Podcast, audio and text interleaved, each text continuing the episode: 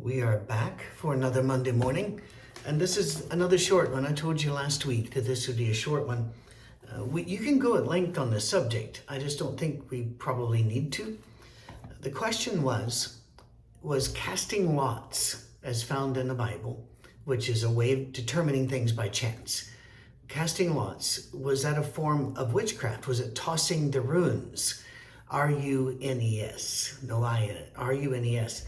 Now, there were a lot of ways of determining things by chance or by appealing to the gods to change, the, well, to reveal what they wanted by a, a game of chance.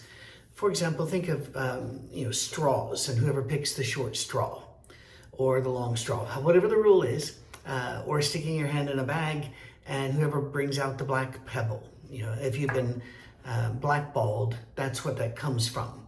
Instead of the white ones that said you were clear, you pulled out a black one, which meant that upon you be the judgment. There were other ways of doing this, um, and sometimes you would even just have a stick in the ground and it'd be released in whichever way it fell. But to me, that one always seems very subject to some human chicanery. So I'm not sure how often that was used. But there were always these ways. The Romans had dice, and so did some pre Roman societies. Others did have little runic tablets, but we don't really have any examples of runes being used in the scripture, and neither was it witchcraft. Now, there's a, a pivotal verse, a verse you really need to know, and that's in Proverbs 16 33. It's just two lines. The lot is cast into the lap. That's they're not literally throwing it into your lap but what that means is whenever you cast lots, there, um, there is a decision that is made. It may fall on you. So the lot is cast into the lap, but it, every but its every decision is from the Lord. So this proverb, and remember what proverbs are. Proverbs are not pronouncements from God on high. Proverbs are collections of human wisdom that are usually true, but not always. And so you will find contradictory proverbs in the book of Proverbs. One saying that you're a fool if you take too much advice, one saying you're a fool if you don't take advice. There are there are a lot of things because sometimes this one's true and sometimes that one's true. So we don't gain, we don't go to Proverbs to get huge theological all-time truths. But what does it really say? It says people throw lots, but the decision of how the universe is going to go belongs to God. I don't believe that the verse really says that God's will is revealed in the lot. However, in the casting of lots in Scripture, we can see that for most times there was no direct appeal to God at all, that it was merely a business-like way of making decisions. The Roman soldiers at the foot of Jesus' cross didn't want to divide up his garment into pieces because really, eh, there were, of what value would that be? And this, this garment would have been sweat, dirt, and blood stained, but getting cloth anywhere was really, really tough and expensive. And so they cast lots, almost 100% certain these were dice to determine who got the cloth.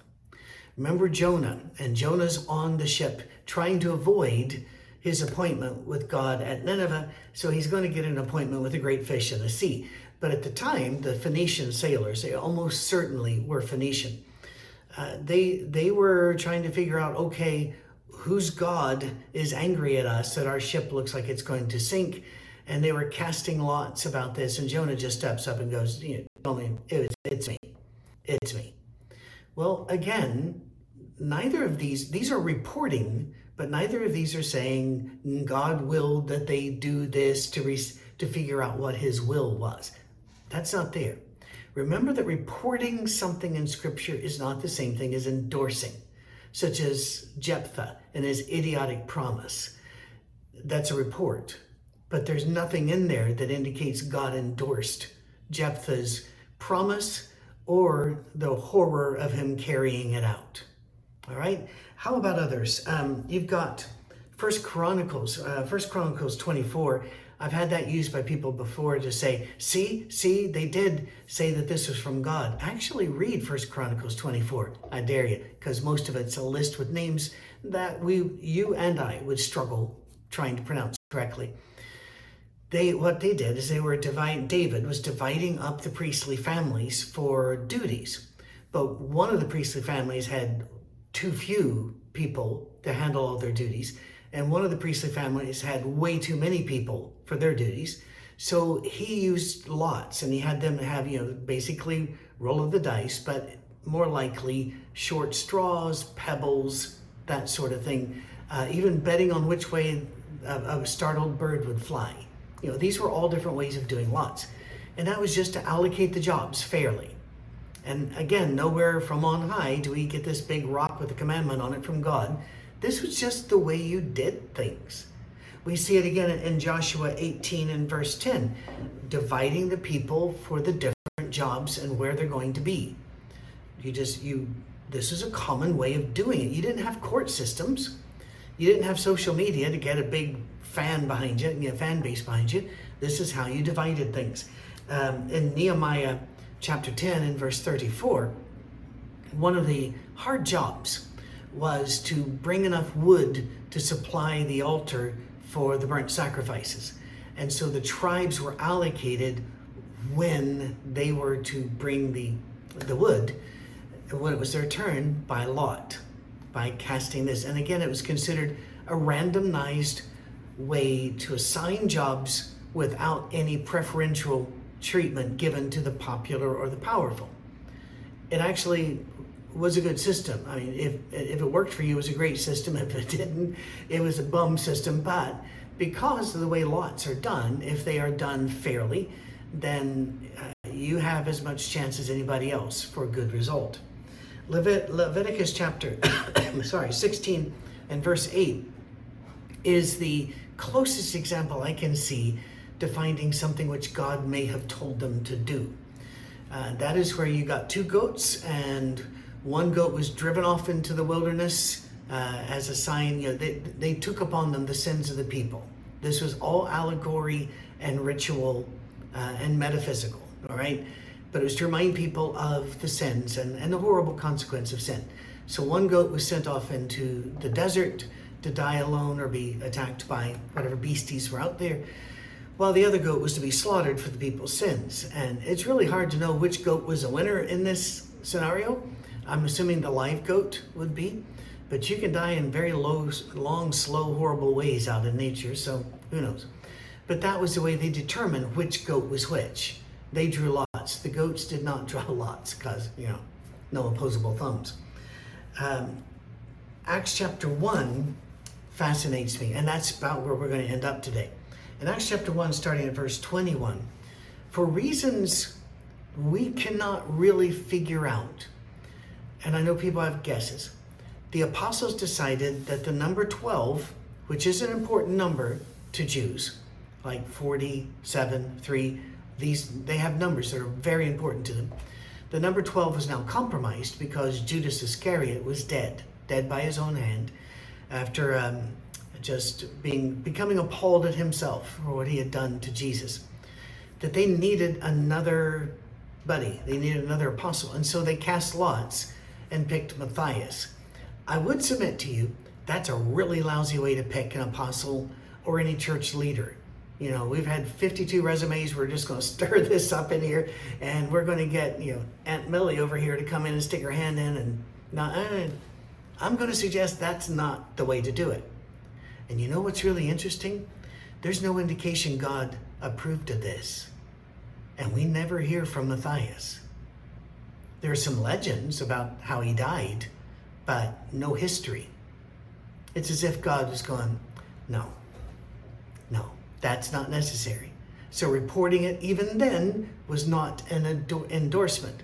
Later on, God would get his other apostles, and there seems to have been more than just Paul brought in. I, I do believe that the phrasing, which is debatable, I'm going to give you that, in Romans 16 indicates that Junia was an apostle, a female apostle. And again, you don't have to agree with me. The point I'm trying to make is God never indicated that 12 was the solid number that he needed at all times. But they just assumed. And we see no sign of that being blessed. And I believe that that's about the only versions, uh, or the examples we have of casting lots.